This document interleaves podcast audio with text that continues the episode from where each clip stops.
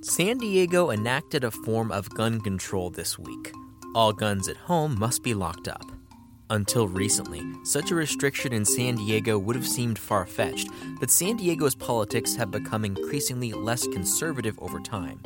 Interestingly enough, Republican Mayor Kevin Faulconer managed to avoid signing this measure into law, which may prove fruitful for whatever his next political act is once he leaves the mayor's office. For the San Diego Union Tribune, I'm Daniel Wheaton, and this is your San Diego News Fix. Michael Smolens, you're the political columnist for the Union Tribune, and in your latest column, you explain something rather interesting when it comes to this gun reform uh, that went into effect in San Diego. How did Mayor Kevin Faulconer manage to dodge this one? Well, first, a little background on the, the gun measure. It was uh, proposed by City Attorney Mara Elliott. It's a gun storage measure. It requires you to basically lock up your guns or have a gun lock, you know, on your trigger mm-hmm. um, at your home um, under just about any circumstances, except in some rare ones.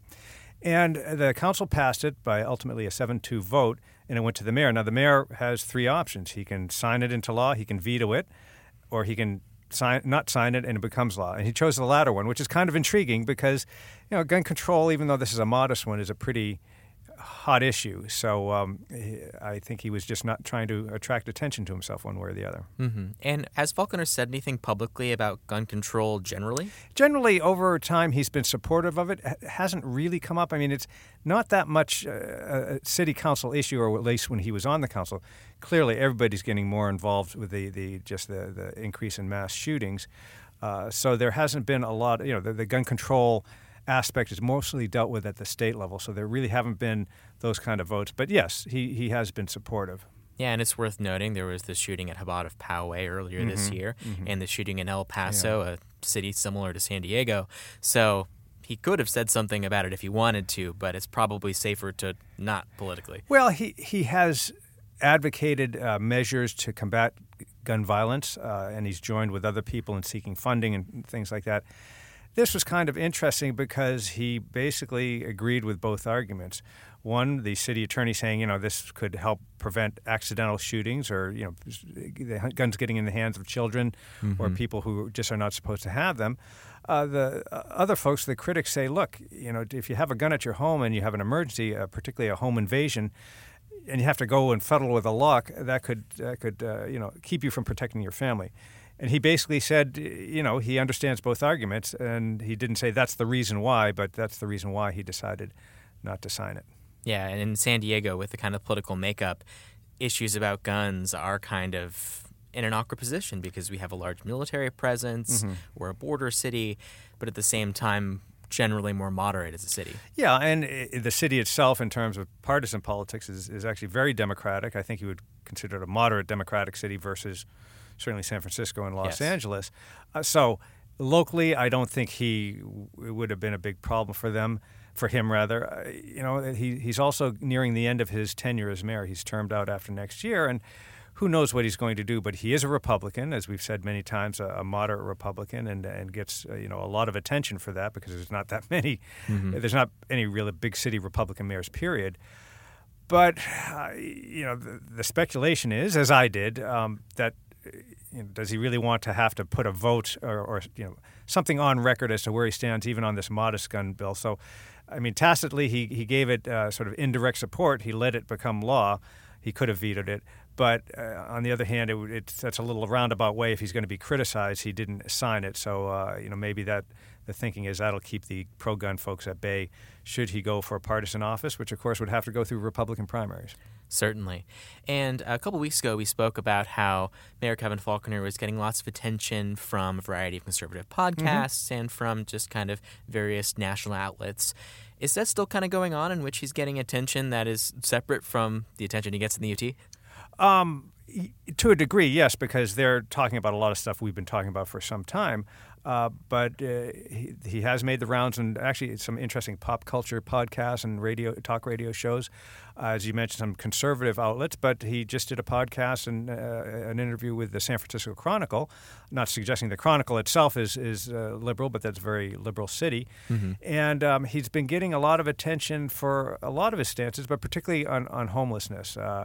The state is in a horrible position San Diego seems to have made some headway, although, as we've talked before, there's a little bit of dispute about how the homeless were counted. But uh, at least on paper, our numbers are down and they're up dramatically everywhere else. So naturally, they're looking at okay, what is this Republican mayor doing that the Democratic mayors aren't? So he's getting a lot of attention for that. Mm-hmm. Yeah, that's certainly interesting because earlier this week, President Donald Trump mentioned that he wanted to do something about homelessness in Los Angeles, while the situation there and here are is different. That, and that's a very good point uh, because I suspect should the president and the administration head in that direction, start doing something and you know, he said a lot of stuff and hasn't followed through. So let's see. I bet we'll see a, a bit of f- more focus on what's been happening in San Diego uh, because, like I said, and we've been talking, the mayor's been getting a lot of attention for that. Uh, we haven't found the silver bullet, and again, we'll see the next uh, homeless count to see how well we're actually doing. Certainly, and you know the actions that were taken after the hepatitis A outbreak, you know, kind of put things in a different direction, which we're seeing kind of the long term effects of that in a sense. Mm-hmm. Well, they had been looking at, use the term, a long term, they were looking at a long term plan, the Housing First plan, mm-hmm. which took a lot of time to get money for permanent housing and, and so forth. Uh, there was such a hue and cry, and some business leaders really pushed him to do stuff more temporarily. That's where we came up with these tents because that had been the city's policy. It ended under actually interim mayor Todd Gloria, but certainly Faulconer. They wanted to go in the housing first direction. They say they're still going that direction, but they're having to spend a fair amount of money to get as many people off the street as they can because streets as they can because it was really a very tough situation and there's still a bad situation out there. There's a lot of sanitation issues. Mm-hmm, certainly. So um, now that kind of the days are numbered for Mayor Kevin Faulconer to be the mayor. Mm-hmm. Uh, is there any rumors or mumblings within politicos suggesting what his next move may be? There, there are actually, and that's sort of what's been going on. Um, exactly what remains to be seen. He, mm-hmm. He's uh, actually you know, some people think he's he's playing his cards right. First of all, when we say his days are numbered, I mean it's the end of 2020. He's got a long way to go. He's you know, people have used the lame duck term. I don't buy into that. He's been very active. March is a huge uh, deal for him. That's when the the whole uh, convention center expansion, you know, that hotel tax that would expand the convention center, fund mm-hmm. homeless programs, and uh, help build, rebuild roads. Getting that passed would be a big feather in his cap. He's been trying to do that for some time. It will be quite a defeat if it doesn't happen. Uh, it's going to be tough. Nobody likes r- raising taxes in this town. We've seen that before. Uh, but yes, he's the only real kind of statewide known Republican these days. There are others, but you know when you they don't have much of a bench. There's no statewide ele- Republican elected officials. Uh, does this mean people are hoping he'll run against Gavin Newsom in 2022?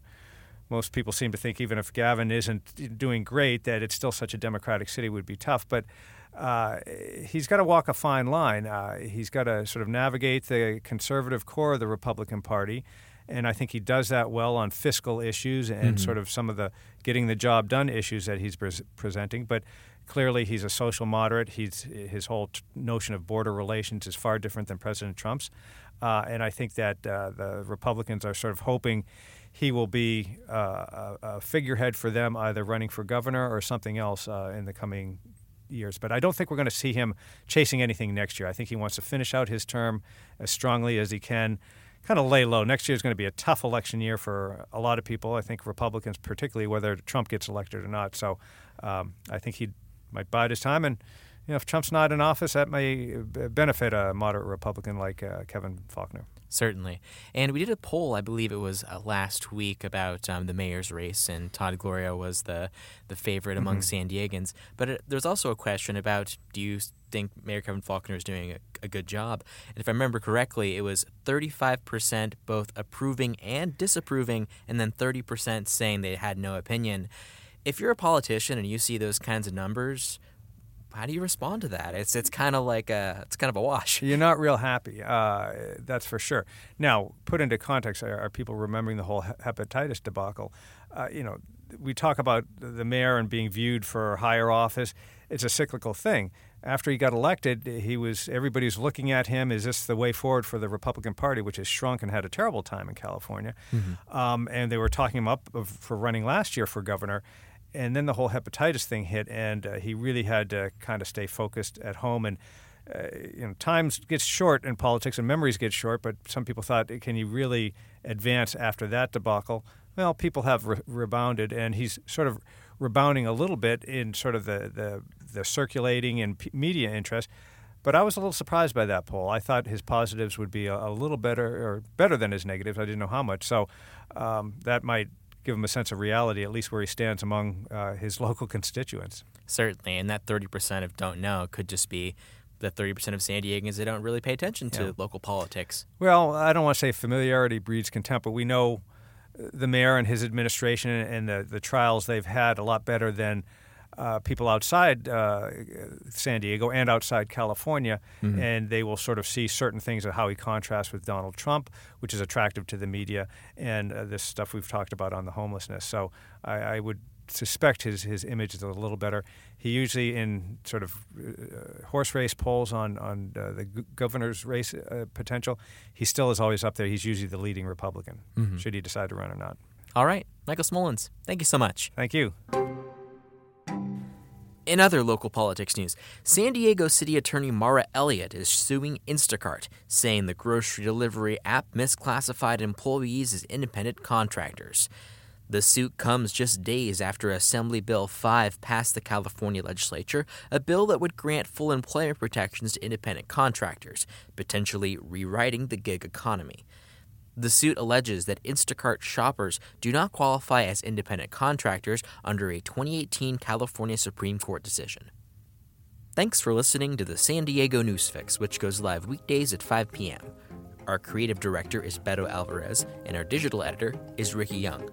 This podcast comes together with support from our creative studio and reporters throughout the newsroom. Please rate us and review us on your favorite podcast app and support our journalism by signing up for our print and digital products at uniontrib.com slash subscribe. Until next time.